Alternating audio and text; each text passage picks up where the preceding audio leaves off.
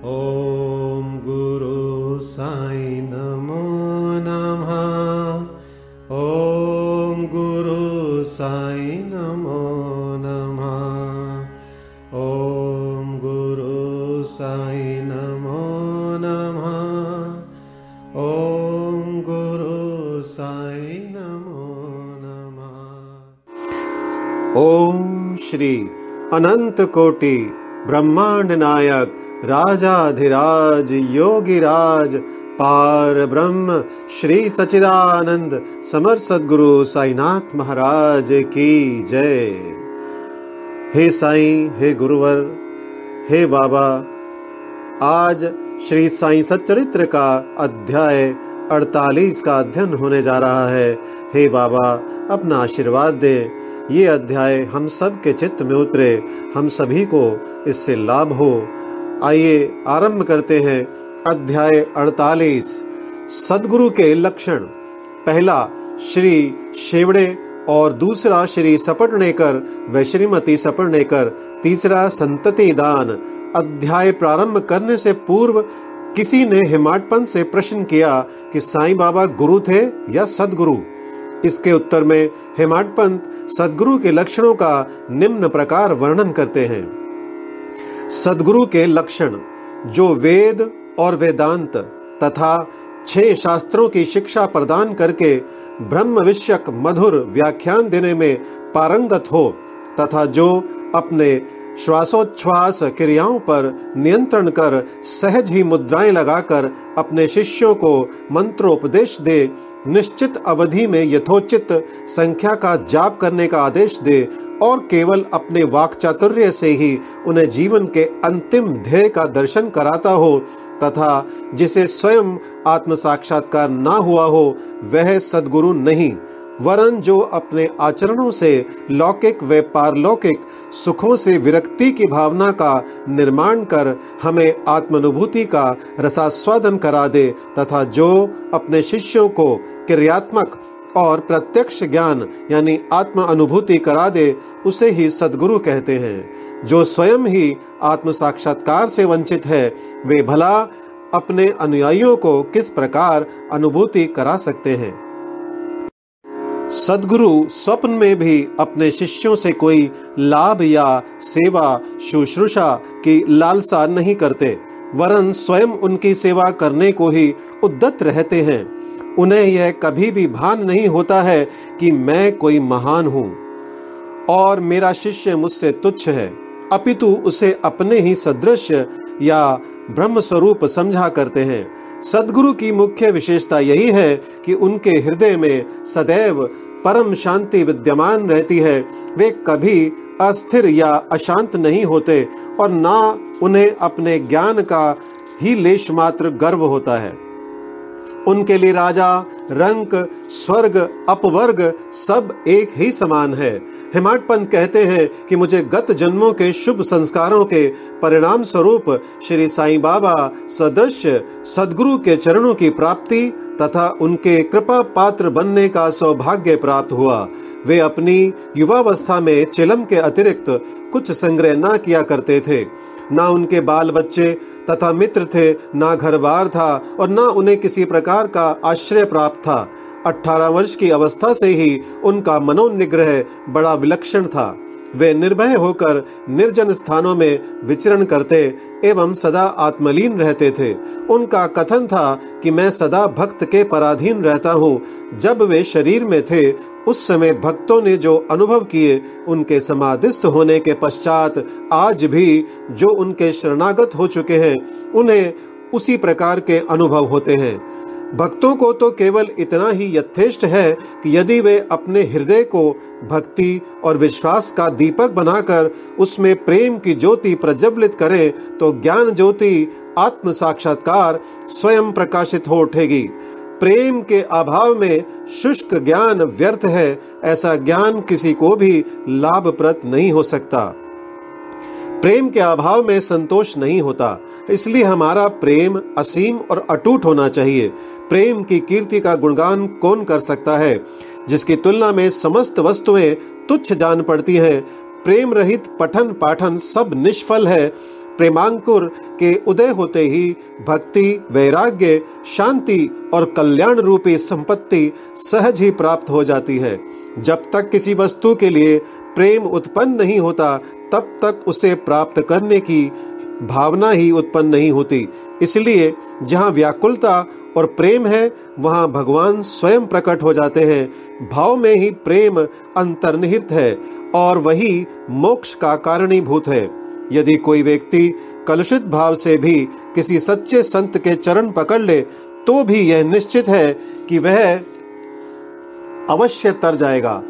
ऐसी ही कथा नीचे दर्शाई गई है।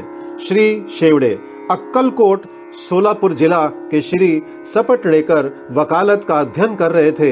एक दिन उनकी अपने सहपाठी श्री शेवड़े से भेंट हुई। अन्य और भी विद्यार्थी वहाँ एकत्रित हुए और सबने अपनी अपनी अध्ययन संबंधी योग्यता का परस्पर परीक्षण किया।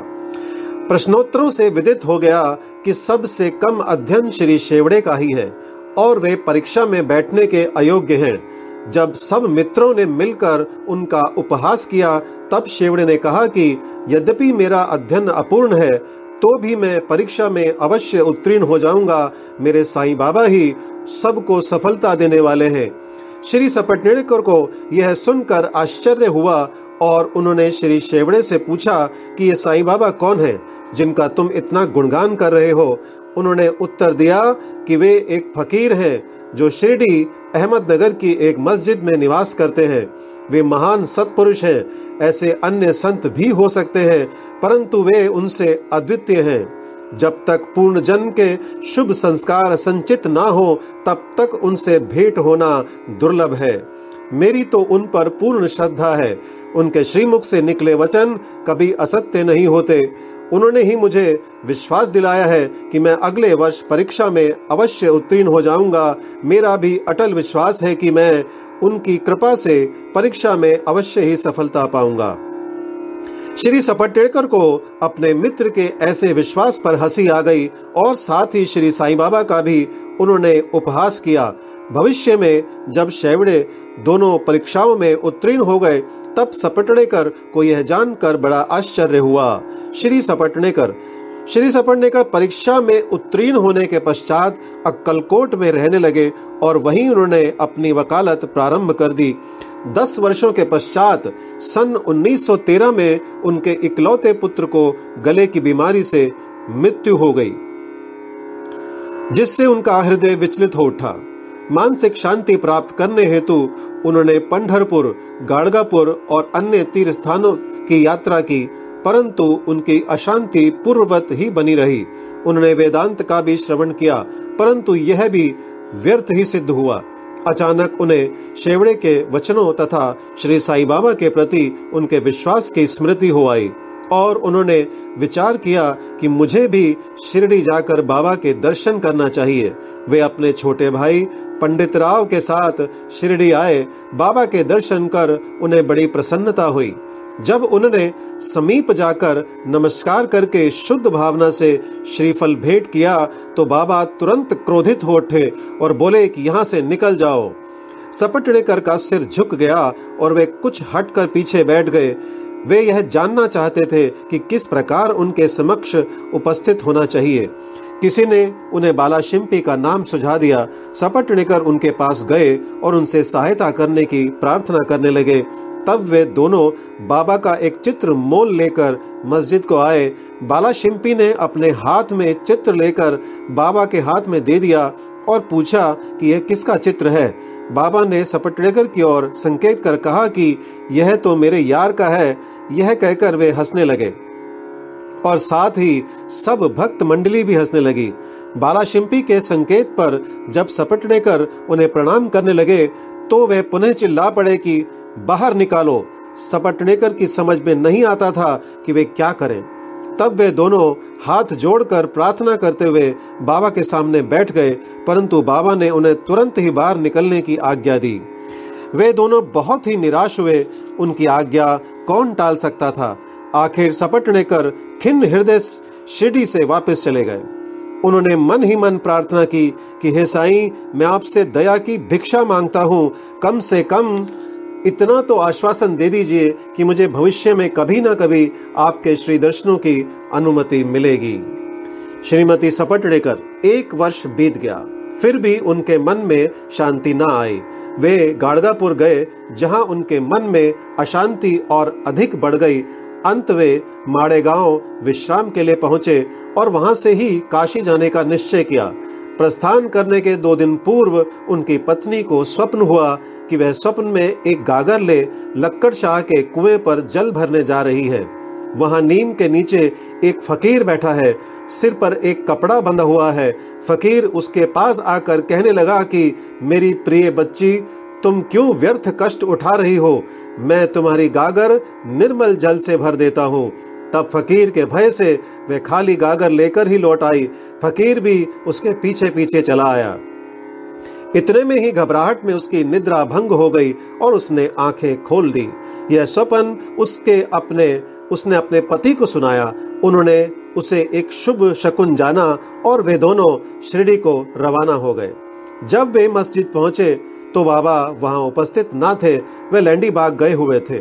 उनके लौटने की प्रतीक्षा में वे वहीं बैठे रहे। जब बाबा लौटे तो उन्हें देखकर उनकी पत्नी को बड़ा आश्चर्य हुआ, क्योंकि स्वप्न में जिस फकीर के उसने दर्शन किए थे, उनकी आकृति बाबा से बिल्कुल मिलती जुलती थी। उसने अति आदर सहित बाबा को प्रणाम किया और वहीं बैठे बैठे उन्हें निहारने लगी। उसका विनम्र स्वभाव देखकर बाबा अत्यंत प्रसन्न हो गए। अपनी पद्धति के अनुसार वे एक तीसरे व्यक्ति को अपने अनोखे ढंग से एक कहानी सुनाने लगे। मेरे हाथ उदर शरीर तथा कमर में बहुत दिनों से दर्द हुआ करता था। मैंने अनेक उपचार किए, परंतु मुझे कोई लाभ ना पहुँचा। मैं औषधियों से ऊब उठा, क्योंकि मुझे उनसे कोई लाभ ना हो रहा था, परंतु अब मुझे बड़ा अचंबा हो रहा है कि मेरी समस्त पीड़ाएँ एकदम ही जाती रही। यद्यपि किसी का नाम नहीं लिया था, परंतु यह चर्चा स्वयं श्रीमती सपटेड़कर की थी। उनकी पीड़ा जैसा बाबा ने अभी कहा, सर्वथा मिट गई और वे अत्यंत प्रसन्न हो गई। संतति दान। तब श्री सपटनेकर दर्शन के लिए आगे बढ़े, परंतु उनका पूर्वोक्त वचनों से ही स्वागत हुआ कि बाहर निकल जाओ। इस बार वे बहुत धैर्य और नम्रता धारण करके आए थे। उन्होंने कहा कि पिछले कर्मों के कारण ही बाबा मुझसे अप्रसन्न हैं और उन्होंने अपना चरित्र सुधारने का और बाबा से एकांत में भेंट करके अपने पिछले कर्मों की क्षमा मांगने का निश्चय किया। उन्होंने वैसा ही किया भी। और जब उन्होंने अपना मस्तक उनके श्री चरणों पर रखा तो बाबा ने उन्हें आशीर्वाद दिया। अभी सपटने कर उनके चरण दबाते हुए बैठे ही थे कि इतने में एक गडेरिन आई और बाबा की कमर दबाने लगी। तब वे सदैव की भांति एक बनिए की कहानी सुनाने लगे, जब उन्होंने उसके जीवन के अनेकों परिवर्तन तथा उसके इकलौते पुत्र की मृत्यु का हाल सुनाया तो सपटनेकर को अत्यंत आश्चर्य हुआ कि जो कथा वे सुना रहे हैं, वह तो मेरी ही है। इन्हें, उन्हें बड़ा अचंभा हुआ कि उनको मेरे जीवन की प्रत्येक बात का पता कैसे चल गया। अब उन्हें विदित हो गया कि बाबा अंतर्यामी है और सबके हृदय का पूरा पूरा रहस्य जानते हैं। यह विचार उनके मन में आया ही था कि गडेरिन से वार्तालाप चालू रखते हुए बाबा सपटनेकर की ओर संकेत कर कहने लगे कि यह भला आदमी मुझ पर दोषारोपण करता है कि मैंने ही इसके पुत्र को मार डाला है। क्या मैं लोगों के बच्चों का प्राण हरण करता हूँ? फिर ये महाशय मस्जिद में आकर अब क्यों चीख पुकार मचाते हैं? अब मैं एक काम करूँगा, अब मैं उसी बालक को फिर से इनकी पत्नी के गर्भ में ला दूँगा। ऐसा कहकर बाबा ने अपना वरद हस्त हस्त सपट लेकर के सिर पर रखा। और उसे सांतावना देते हुए कहा कि ये चरण अधिक पुरातन तथा पवित्र है। जब तुम चिंता से मुक्त होकर मुझ पर विश्वास करोगे, तभी तुम्हें अपने ध्येय की प्राप्ति हो जाएगी। सपट लेकर का हृदय गदगद हो उठा, तब अश्रुधारा से उनके चरण धोकर वे अपने निवास स्थान पर लौट आए और फिर पूजन की तैयारी कर नैवेद्य आदि लेकर वे सपत्नीक मस्जिद में आए। वे इसी प्रकार नित्य नैवेद्य चढ़ाते और बाबा से प्रसाद ग्रहण करते रहे। मस्जिद में अपार भीड़ होते हुए भी वे वहाँ जाकर उन्हें बार बार नमस्कार करते थे। एक दूसरे से सिर टकराते देखकर बाबा ने उनसे कहा कि, प्रेम तथा श्रद्धा द्वारा किया हुआ एक नमस्कार ही मुझे पर्याप्त है। उसी रात्रि को उन्हें चावड़ी का उत्सव देखने का भी सौभाग्य प्राप्त हुआ और उन्हें बाबा ने पांडुरंग के रूप में दर्शन दिए। जब वे दूसरे दिन वहाँ से प्रस्थान करने लगे तो उन्होंने विचार किया कि पहले दक्षिणा में बाबा को एक रुपया दूँगा। यदि उन्होंने और मांगे तो अस्वीकार करने के बजाय एक रुपया और भेंट में चढ़ा दूँगा। फिर भी यात्रा के लिए शेष द्रव्य राशि पर्याप्त होगी। जब उन्होंने मस्जिद जाकर बाबा को एक रुपया दक्षिणा दी तो बाबा ने भी उनकी इच्छा जानकर एक रुपया उनसे और मांगा। जब सपटनेकर ने उससे सहर्ष दे दिया तो बाबा ने भी उन्हें आशीर्वाद देकर कहा कि यह श्रीफल ले जाओ और इसे अपनी पत्नी की गोद में रखकर निश्चिंत होकर घर जाओ।